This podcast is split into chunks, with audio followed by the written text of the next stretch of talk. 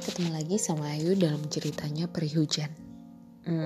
Episode kali ini aku pengen bermonolog yang aku ambil dari salah satu buku yang judulnya Ini Untuk Kamu.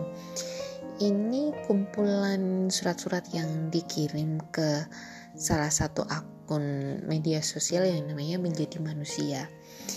Ini salah satu surat yang ditulis oleh BSA yang dari Jakarta, judulnya Teruntuk Diriku. Ini bukan salahmu mencintai seseorang begitu dalam hingga kamu terbuai dan lupa bahwa dirimu pun butuh dicintai. Setidaknya oleh dirimu sendiri.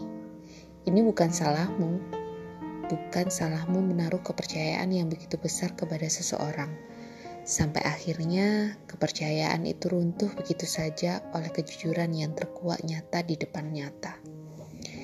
Ini bukan salahmu memupuk mimpi bersama seseorang, merawatnya penuh kasih dan sayang. Dijaganya mimpi-mimpi itu hingga akhirnya pun kamu terbangun dari mimpi indahmu.